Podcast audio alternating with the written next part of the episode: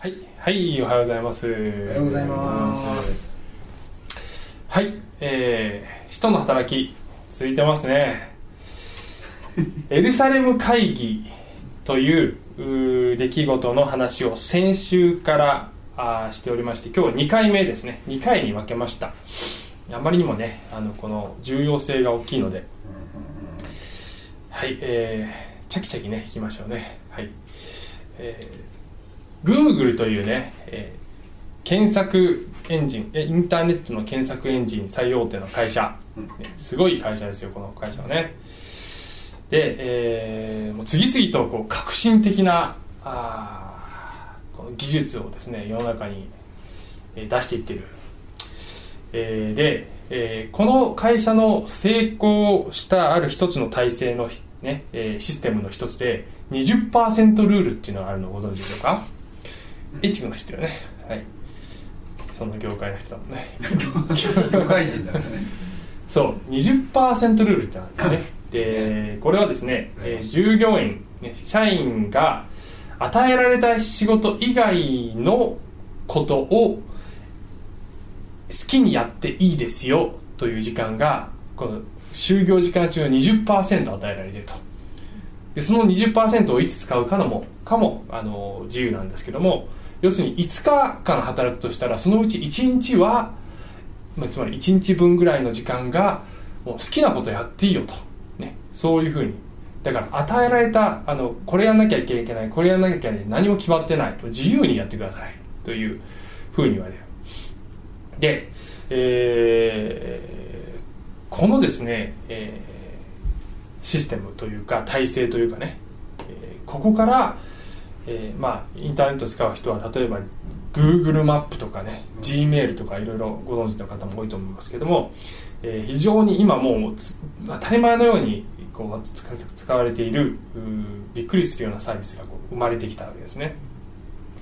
で、まあ、どんな企業でもそうですけど理想と現実はいろいろ違うところもあったりするようですけれどもつまり社内全社的にずっと常に、えこれがあうまく機能しているかどうかということは、まあ、インターネットの書き込みなんかを見るとね、えーそんなにうまくいってないところもあるというようなことはいろいろあるんですがしかし会社として、えこのやり方が非常に成功したということは、まあ、あのビジネス界ではかなり認められているわけです。えー自由にやっていいですよと、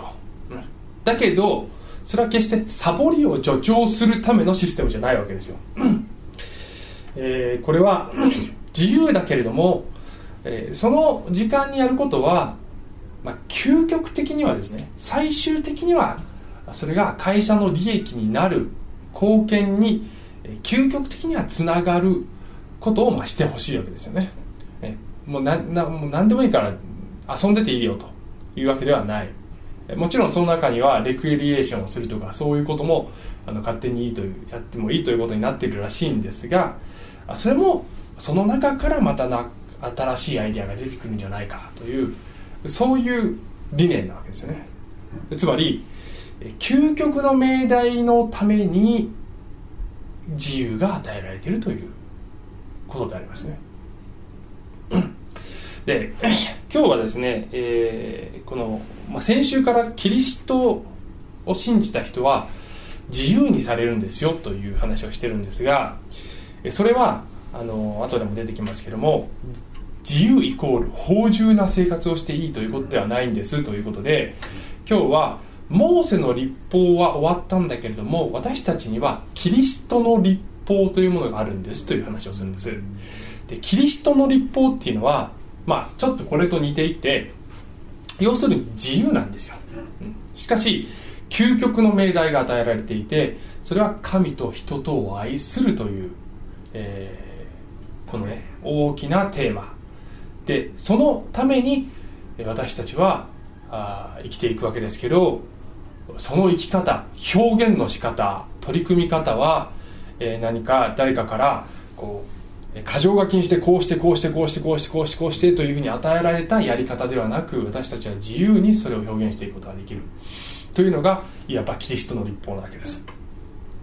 で、えーこれはね20%ルールですけどキリストの立法は、まあ言うなればね100%と言いたいんですが言わない、ね、90%ルールと言っておきましょう90%ルールほとんど自由でもさあと後ほど述べますけども、えー、決められてる部分がないわけではない。だからあえて100%とは言いません。ほとんど自由、うん、しかし、えー、そうでない部分もある。それもね、えー、話していきます。で最終的に今日の話どこに落ち着きたいかというとこの自由を私たちは共に喜ぶことができるんです。ども共に喜ぼうじゃないですか。ということを話したいのであります。はい、えー、それが最終的なね着地点であります。さあ前回の復習ですけれども、えー、パウロとバルナバというこのですね違法人に対して宣教していた人たちが、えー、ユダヤ主義者と呼ばれている人たちとこの対立をする論争が巻き起こる。パウロとバルナバは救いは恵みにより信仰によるのであって、え行いではない、え立法を守ることではないと主張。一方で、えー、特にこのパリサイ派と呼ばれる人たちでイエス・キリストを信じた人たちがいや違法人にもモーセの立法を守るように言いなさいよと。割礼を受けさせなさいよと言い出した。そしてパルとパウロとバルナバが宣教をしたこのガラティアの地方の人たちも、えー、そのユダヤ主義者たちの影響を受けて救われるためには一生懸命やんなきゃいけないのかなと言い出したところにパウロは、まあ、ガラティア人への手紙というのを書きましたという話をしたのであります。えそして、えー、救いは何によるのかということがこの初代教会で明確にされるためにこのエルサレムというところにえ、みんなで集まってですね当時のこの使徒たちや長老が集まって協議をしているわけですね、えー、でその途中からですけどね。はい、えー、途中からです。この2つの主張がぶつかり合って、はい、7節。激しい論争がありましたよと、ね、激しい論争があって後ペテロが立ち上がっていった。兄弟たちご存知の通り神は初めの頃あなた方の間でことをお決めになり違法人が私の口から福音の言葉を聞いて信じるようにされたのです。これは、えー、ペテロがですねこの違法人の百人隊長ローマ人の百人隊長コルネリオというところところじゃない人のところに行って、えーね、福音を述べ伝ええー、この違法人への救いというものが最初に開かれた時のことを言ってるわけです。彼がこの鍵だった。8節。そして人の心の中を知っておられる神は私たちに与えられたと同じように違法人にも精霊を与えて彼らのために証しをし私たちと彼らとに何の差別もつけず彼らの心を信仰によって清めてくださったのです。ペテロたちが見ている前で、えー、この違法人たちに精霊が下ったのが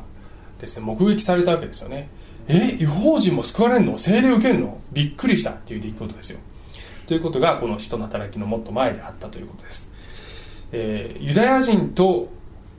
えー、同じように神の救いに預かるんだな違法人はということをにその時に初めて気づくわけですね。10節それなのになぜ今あなた方は私たちの先祖も私たちも追いきれなかったくびきをあの弟子たちの首にかけて神を試みようとするのです。私たちが主イエスの恵みによって救われたことを私たちは信じますがあの人たちもそうなのです。えー、回帰括弧終わりですねここね。すると全全回収は沈黙してしまった。この大御所のペテロが最後、えー、鶴の一声じゃないですけどもね、えー、もう誰も反応できなくなってしまったそしてバルナバとパウロが彼らを通して神が違法人の間で行われた知ると不思議印と不思議な技について話すのに耳を傾けた。私注目したんですこの私たちの先祖も私たちも追いきれなかったくびきということですよね。くびきというのは、えー、この牛が、えー、畑を耕す時に2頭の牛を一緒に働くことができるように首にかけて、えーねえーつなぐための器具でありますね。で、えーもうこれが重すぎたと。私たちも先祖も追い切れなかったじゃないのと。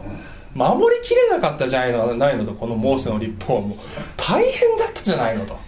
いうことを言ってるわけです。くびきという言葉で皆さん思い出すイエス様の言葉ありませんか？イエス様は、えー私のくびきを覆って私に学びなさい。えー私のくびきは追いやすく私の荷は軽いんですよっていうふうにイエス様はおっしゃいました。え仕事ないわけじゃないよっていう。仕事ははあるんだよと。ね畑耕す。だけどもうね全然前のとは比べ物にならないぐらい 軽いしやりやすいしもう仕事が楽しくてしょうがない。しかもイエス様に習って、えー教えてくれる。そういうくびきがイエス様のくびきなんですよ。とイエス様はおっしゃったんじゃないですか。さて、えーこのですね話し合いが続いていきます。そして12節まで今読んだね。13節、え2人が話し終えると、ね、パウロとバルナバが話し終えた。あするとヤコブがこう言ったと。兄弟たち私の言うことを聞いてください。ヤコブというのは、えーこれはイエス様の十二弟子のヤコブではありません。この時点でもうすでにえー天に召されていますのでえー復活してきたわけではありません。これはイエスの肉親の兄弟肉の兄弟であります。えマリアの息子であります。イエス様本当のお兄ちゃんだった人がこのヤコブであります。どんな感じでしょうねイエス様の弟だったっていうのはね、えー 福音書の中を見ると今日イエスの兄弟たちはイエスを全然信じてなかった感じの記述がいくつかあるんですけども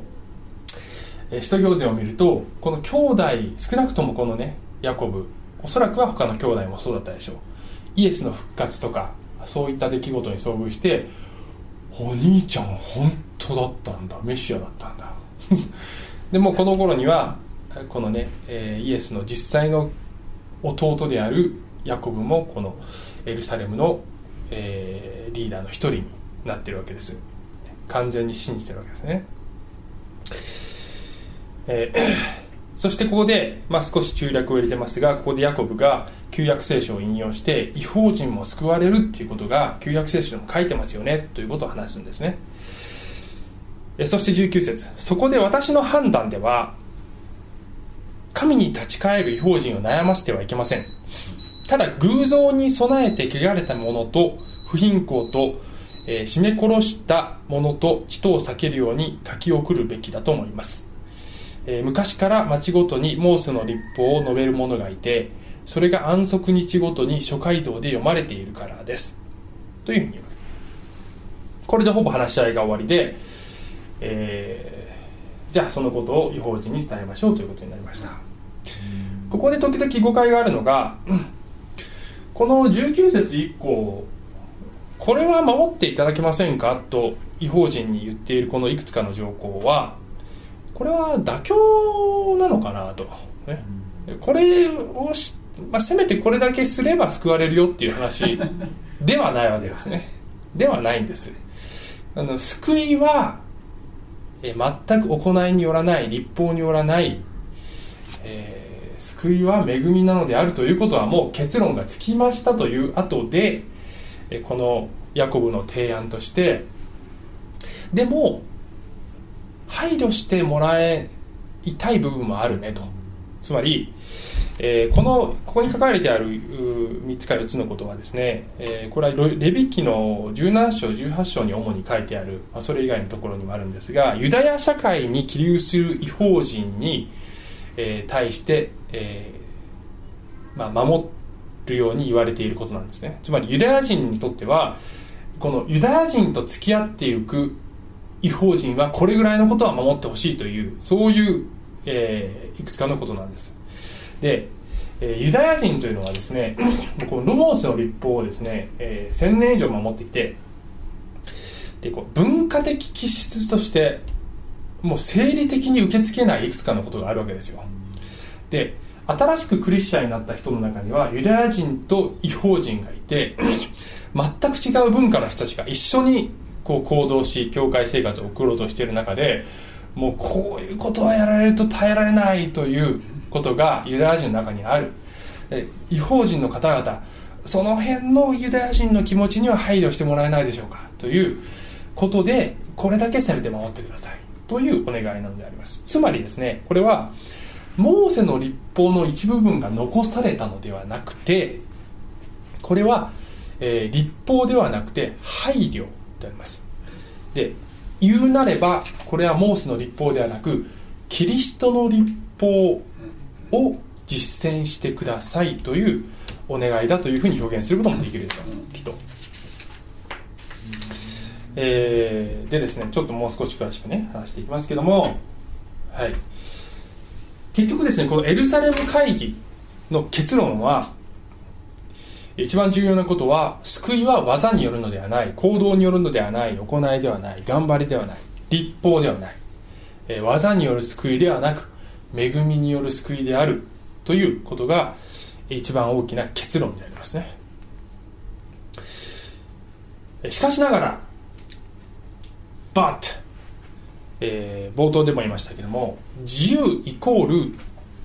ここでの自由はこれは何してもいいですよどんな罪を犯してもいいですよという法獣ではない。法獣という言葉はここにちょっと書いてます。何の規律もなく勝手にしたいことをすることって辞書に書いてましたけどね。そういうことを許可しているのではない、えー、パウロはガラテヤ人への手紙で兄弟たちあなた方は自由を与えられるために召されたのです。ただその自由を肉の働く機会としないで愛を持って互いに使えなさい。パウロがいつも恵みとか信仰による、えー、救いであるとか、えー、立法から自由なんだよというようなことを言う時に大体この後ろに付け加えるのがだからといって罪を犯す許可証が与えられたわけじゃないんですよということをね、えー、いつも付け加えるんですねパウロはね。あのそういうことじゃないんだよと、自由を与えられたあなた方はもっとダイナミックにもっと自由にその、ね、神様から与えられている愛を体現していくことができるような存在になったんですよ。ということを彼は、いつも強調するんですね。で、えー、このですねつまりモーセの立法は無効になりました。イエスが成就してくださったから、えー、しかし私たちには新しい立法が与えられている。立法っていうのは、まあ、いわば法律あるいは英語で言うとローですね。ロー、えー、無法状態になるんじゃないと。クリスチャンは無法状態の中で生きるのではない。新しい法律が実はあるんですよと。でこのキリストの立法という言葉は、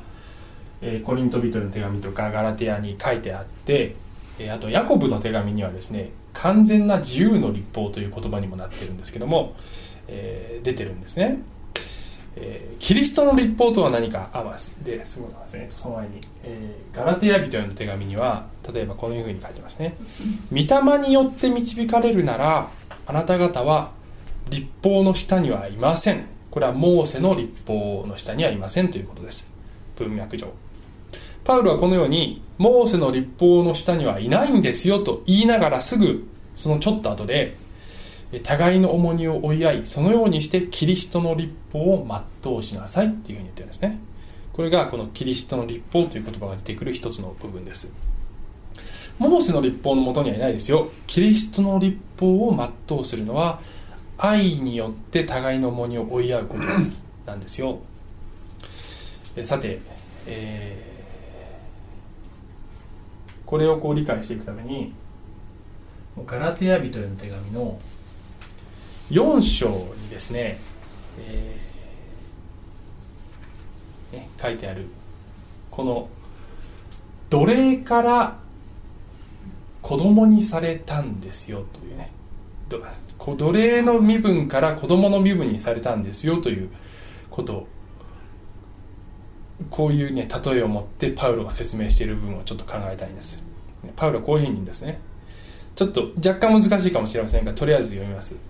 相続人というものは全財産の持ち主なのに子供のうちは奴隷と少しも違わず、えー、父の定めた日までは後見人や管理者の下にあります。私たちもそれと同じでまだ小さかった時には、えー、この世の幼稚な教えの下に奴隷となっていました。しかし定めの時が来たので神はご自ご自分の御子を使わしこの方を女から生まれたものまた立法の、えー、元にあるものとなさいました、えー、これは立法の元？下？元？元かな？立法の元にあるものをあがない出すためでその結果私たちが子としての身分を受けるようになるためです。そしてあなた方は子であるゆえに神はアバ父、ね、パパですよね。と呼ぶ巫女の御霊を私たちの心に使わせてくださいました。ですからあなた方はもはや奴隷ではなく子です。子ならば神による相続人です。立法が支配していた時代から恵みの時代に移ったというこの時代の移行のことを奴隷であった時代時代から子供になった時代というふうに彼は言ってるわけですね、まあ、厳密には、えー、子供だもともと子供だったんだけど奴隷と同じような境遇だったよねというのがここでのポイントなんですけど。でこの時代の移行というものはこれは私たちの人生という小さなこの歴史の中でも同じ変化がクリスチャンになる時に起こるということなのであります、えー、例えばねこういうふうにこの例えをもとにしてこんなふうに想像してみたらいいかなと思いますね。あなたは、えー、借金が膨大にあって、えー、その借金のゆえに奴隷としてある大きな家で働かなければいけないそういう身分であります、えー、借金罪というものは借金であるというふうに聖書で言われてますので、えー、私たちはそういう身分であります。でその家の中で働く中でルールが、ね、奴隷に課されたルールというものがたくさんあるわけですよ。613ぐらい。あるわけです。例えばどんな制服を身につけていなければいけないかとか例えば5時起きで窓磨きをしなきゃいけないとかえー、例えば休みの日でも、まあ、一定の距離よりも遠くへ行っちゃいけないとか、まあ、あのその自由を制限するたくさんのこの、えー、掟がある。かつその家で働く者として立派な振る舞いも要求される。主人への忠誠も要求される。また当然家のものを盗んではいけないとか同僚に対して嘘をついてはいけないとかそういった道徳的な面でもちゃんとしていることを要求される。という、えー、そういった一連のこの条項が奴隷に課されていると。ところがこの家の主人がある日あなたを養子にしたい。と言い出すんですね。あなたを養子にしたい。えー、でも私の借金どうなるんですか？私が全部払いましょう。これがあがなうっていうことです。ので、立法のもとにあるものをあがなうというのは買い戻すという意味でありますね。えあがなって奴隷であるものをあがなって結果子としての身分を受けたということです。子であるということはもはや奴隷の身ではないつまり自由にされた自由人であるということであります。じゃあ、えー、もう何してもいいのかというと今度はこのお父さんは子供としてあなたを教育するわけですね。つまり奴隷であった時の613のようなたくさんのこの規定はもうない、ね、服装も自由、ね。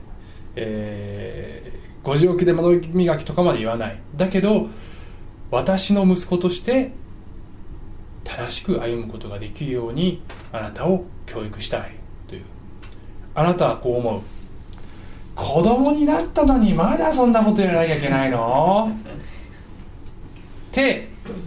思わないわけですよほ本当はね。本当なら。子供にしてくださったんですね。ですよ。ね。借金棒引き全部この新しいお父さんが払ってくれた。なんて感謝なんだろうと。このお父さんみたいになりたい。このお父さんを喜ばせたい。このお父さんの言われることを従いたい。という自発的な思いで今度は正しい思いを正しいことをしていきたいと願う。これがでその一部分は奴隷であった時と同じように、えー、立派な振る舞いをすることになるわけなんだけどこのですね身分が違う。そしてその動機も違う。そしてなぜ従わなければなぜ従うのかというそのね、えー、理由が違う。根本的に違う理由だけれども一部分は同じことをしているということであります、えー、でこれはですねモースの立法を持っていたユダヤ人もそしてモースをもモモースの立法を持っていなかった違法人もいずれにしても聖書は罪の奴隷であるので、えー、根本的には同じことが起こるんですよというのが聖書のメッセージだと思いますね。こんなふうにまとめてみました。モースの立法とキリストの立法をちょっとチャートにしてしまいましたが立法チャート。イエス様はモースの立法の本質あるいは精神と言ってもいいでしょう。モースの立法の本質は、うん、神と人とを愛することですよというふうに集約されました。全てそこに集約されるんですよと。キリストの立法の本質は何か？同じですよ。同じ本質が流れている。だけど、えー、そこにある項目は何かというと613の道徳律や儀式や市民法がモーセの立法にあったのに対してキリストの立法は厳密に言うとですねキリストの死と復活以降の新約に書かれてあるさまざまな教えがキリストの立法になるんです。でもほとんどのことはこれは神と人とを愛するということから、えー、それが具体的にどういう形で生活で現れるのかということを、えー、この人たちがガイダンスとして示しているものであります。で、えー、例外的なものは例えば、えー、儀式的な部分が残されている部分がありますね、うん、えー、私たちクリスチャンにとっての儀式は2つです。もともと何十何百とあった儀式。これは2つの儀式に集約されました。何かというと、えー、洗礼式と生産式であります。この2つが私たちクリスチャンに与えられている具体的にあなた方はこうしなさいと言われている儀式だよ。ですから私は最初100%ルールじゃなくて90%ルールって言ったんですね。具体的にこうしなさいと言われていることもあるんです、えー、しかしそれは大掛かりなもうこう、ね、動物の犠牲を大掛かりな大変な作業で犠牲にするというものではないわけですね。生産式今日もありますけど、えー、パンとブドウ酒飲むだけっていうとちょっと語弊があるね。なぜかというとなぜそそまあ行為の大変さとしてはそれだけですよ。だけどそこにあるのは巫女イエスがこの、えー、身代わりとなってくれたことを思い出すという意味があるわけでそれがこの大掛かりな動物の犠牲の代わりになってるわけです。ある意味でね、うん、もうシンプルな形に凝縮されたという形であることであります。そして何が最も違うかというとですねこの2つの立法の、えー、動力が違うんですね。エネルギーが違うんです。もともとは私たちは頑張り肉の力一生懸命そうしようという意志の力そういう力でそれを守ろうとしなければならなかったんだけれども何が違うかというと今は精霊というパワーによってそれを行っていくことができるんだよ。これが新しいこの精霊による原理なんですよと先週も言いましたけどもだったんですよということです。そして動機はモーセの立法っていうのはね今いわば飴と鞭です、えー、しっかり守ればまあ祝福ありますよ。だけど、えー、守れなかったら呪いがね本当罰がありますよ。という、えー、そういう立法であります。そういう約束なんでね神様とイスラエルの。で守るのすっごい大変なので報酬の部分よりもつまり飴の部分よりも無知の部分の方がほとんど受けるわけです。イスラエル人は。ですから本質は神と人とを愛するので、えー、旧約聖書の中で神への愛ゆえに立法を愛した人たちというのがいるわけですけど多くの場合においてこれ守んないとちょっと大変なことになるかもしれない。守んなきゃいけないという義務感や恐怖から守ることになってしまっていた。それが現実であったということが言えると思います。しかしながら今や私たちは救われた感謝子としてもらったこの身分新しい身分に感謝と思い自発的にそれをやっていきたいと思うようになった。ここに自由があるわけですねで、えー、モーセの立法の一部分がキリストの立法のに引き継がれたわけじゃないということなんですよ。これは例えば国家の体制が変わった時ある王朝から別の王朝に変わった時に法律が完全に刷新されると。だけど中には前の王朝で使ってたものと部分的には変わるものもかかぶる部分もある。というのと同じでモーセの立法は全部終わったんです。そしてキリストの立法が新しく始まったけれどもモーセの立法からのその精神は引き継いでいるので、えー、例えばモーセの立法の中の、ね、実会のほとんどの部分は今も私たちに適用されるんです。よろしいでしょうか？よろしいでしょうか？こんがらがってきた？楽しいです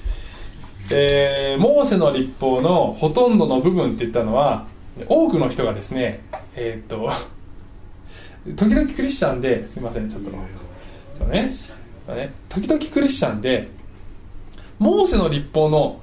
ほとんどは無効になったけど10回だけ残ってるんだって勘違いしてる。これはね勘違いなんです。で10回も終わったんです。だけど10回の10個のうちの9個までは今の私たちにもこのキリストの立法として適用できるんです。1個だけ適用できないのがあります。安息日の規定です。これえー、安息日というのはこれちょっと話し出すと長いので簡単に言いますけどイスラエルのために与えられた、えー、特別なこの立法であります。で私たちのこの、ね、日曜日に集まって礼拝しているのはこれは安息日ではありません、はい、えまたいずれちょっとちゃんと詳しく話そうと思いますけど これは安息日ではないんです。安息日というのはユダヤ人にとっては今も土曜日。違法人にとっては今も昔昔も安息日はありません、はい、ちょっとこうね日曜日安息日だと思ってる方はちょっとええー、と思っちゃうかもしれないけど、えー、またゆっくり説明したいと思いますが、はい、だからねあのモーセの立法は今も有効だと考えているその神学があるんですけども、ね、そういう教会もあるんですがそういう人たちがなんでモーセの立法の9つまではね父をと母を敬えとか殺してはならないとか神を礼拝しろとかそういうことは守るのに安息日だけは守らないのクリスチャンは。それおかしいよねって言われた時にクリスチャンは答えることができないっていうことだ。でもそれは全部こっちは終わってこっちが始まったんだよ。部分的に同じものがあるだけなんですよということを理解してないからそういうことになるんです。よろしいでしょうか？先にちょっといきます。ねはい、はい、また詳しく説明する機会があるといいですね中川健一先生私の聖書の師匠ですけども彼に言わせるとこういうふうに彼は表現しました。精霊の導きに従い愛の動機で行動するなら限りなくキリストの立法を満たすことになると、はい、えー、最後にちょっとだけこの人の紹介したいんですけどもあの最初に出てきた Google の話と関連するんですがえー、この人は、まあ、Google の人ではありません。この人はですねアメリカの、えー、ビジネスジャーナリストで、えー、あの大統領の補佐官かなんかをやったりあの大統領の副大統領のスピーチを書いたりとかねそういうことをやってた。でそれ以外にもいろんな経歴がある、まあ、いろんな本を書いてる有名なジャーナリストなんですけどもこの人がですねこの写真は TED という、えーこのなんていうんですかね。こう、えー面白いアイデアをシェアするための有名なプレゼンテーションの場で場なんですけどね。 TED という場があるんですけども有名な人が自分のアイデアをこうシェアする場面場があるんですね、えーまあ、彼がこういうことを言う。あのほ飴と鞭のつまり報酬をたくさん上げるということで企業の生産性は上がらないということが、えー科学的に証明されました。ですね。え今までは報酬を上げれば上げるほどこの動機が強くなるというふうにね動機っていうのは頑張ろうという思いになるという。だから生産性が高くなると信じられてきたけどそうじゃないことがもう何十もの実験で分かっていると。で機械的な仕事だと報酬は、えーいい効果になるんだけどクリエイティブな革新的な仕事をしようとすると報酬では人はいい成果を出さないということが分かっていると。つまり飴と鞭ではもはやあのダメなんですよということで彼は言ったんですね。で、えーじゃあ何が必要かというとあのねこう間違っちゃったんだけどこれ肉的なじゃなくて内的なって書きたかったんですよね。内的な肉肉的な。内的内的なえ肉内的な動機づけが必要なのである。それは自主性とつまり、えー自分自身で判断している。人から押し付けられたものじゃない。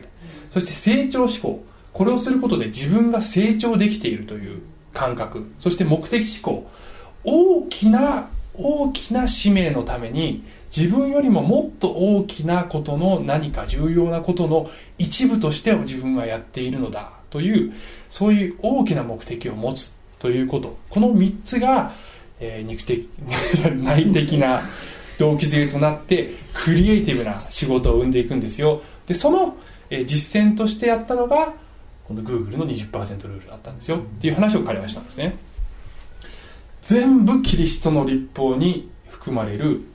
えー要素であります。キリストの立法は押し付けられた箇条書きにされたこの法律じゃない、えーそしてキリストの立法の中で精霊によって私たちはあこの成長していくことができる。そして神様の偉大な偉大な目的の一部として私たちは働いていくことができるというもっとダイナミックでもっと有機的でクリエイティブでそして充実感あふれる仕事が私たちがこの地上でできるこの生き方なのであります、うん。ということを言いたかったのですねしかし奴隷から自由人になったということがもうすぐね終わりますけどなかなかピンとこない、ね。先週言ったようにクリスチャンになったからといって環境がすぐに変わるわけではない。わけですよ。だけど一つ変わることがあるわけですね。環境の中で一つ変わることがある。それは共にことされた共に自由にされた家族ができるということが私たちに起こる環境の変化であります。その共に自由にされた家族というのは皆さん教会であります、えー教会という場所どんな人にも所属意識や貴族意識貴族貴族どこか自分を認めてくれる自分がここにいていいと思える自分をありのままいて認めてくれるそういう場所が欲しいという、ね、貴族、えー貴族意識貴族欲求貴族欲求というものがあります、えーそれは私もあなたも前は奴隷だったけど今本当に自由にされたよねって確認し合える仲間っていうことですよそれが教会であります。これが私たちがですねお互いになんかピンとこないけど僕たち自由になったんだねって言い合える。うん。そういう教会になりたいね。そういう教会になりたい。これが新しくできた一つのね環境の中で何も変わらないかもしれない、でもこれは変わる。えーそしてその中で私たちはあ本当に私たちは変わったんだな。新しい身分になったんだなということを確かめ合える、えーそういう環境の中で変わっていけるんじゃないでしょうか。そしてより自由になりより自主性成長志向目的志向を持ったクリスチャン生活を送っていけるんじゃないでしょうか。最後にこの言葉があります。イエス様の言葉です。イエス様の言葉。誠に誠にあなた方に告げます。罪を行っている者は皆罪の奴隷です。奴隷はいつまでも家にいるのではありません。しかし息子はいつまでもいます。ですからもし子があなた方を自由にするならあなた方は本当に自由なのです。イエス様は私たちのビッグブラザー、ね、兄貴であります、えー神の御子であるイエス・キリストが私たちをお父さん坂本隆あの奴隷だった人を今私の兄弟として本当の子供として扱いましょうよと言ってくれてるわけです。そして、えーイエス様と一緒に真の自由を満喫することができるんだよとイエス様は言っているのであります。お祈りします、愛する天のお父様。えー非常にこの複雑なコンセプトかもしれませんけれども、まあ、急いで、えー進めしましたけれども神様、えー私たちは古い法の中にいるんじゃなくて新しいこの法則の中に入れられているわけであります。でもそれはどんな罪を犯しても許されるという、まあ許されるんですけどだけどそれを奨励されているわけではなくてえーこの自由の中で神様から与えられた愛を実践していくことができる。それも義務感じゃなくて、えーこの子供にされたいことということがあまりにも素晴らしいからもう喜んでそうしていきたいというそういう思いが精霊によって与えられるのであります神様どうぞそのように私たちが、自由になっていくことができかつあなたが望んでもらおられるようなものに変えられていくことができるように助けてください。イエス様の名前によってお祈りします。アーメン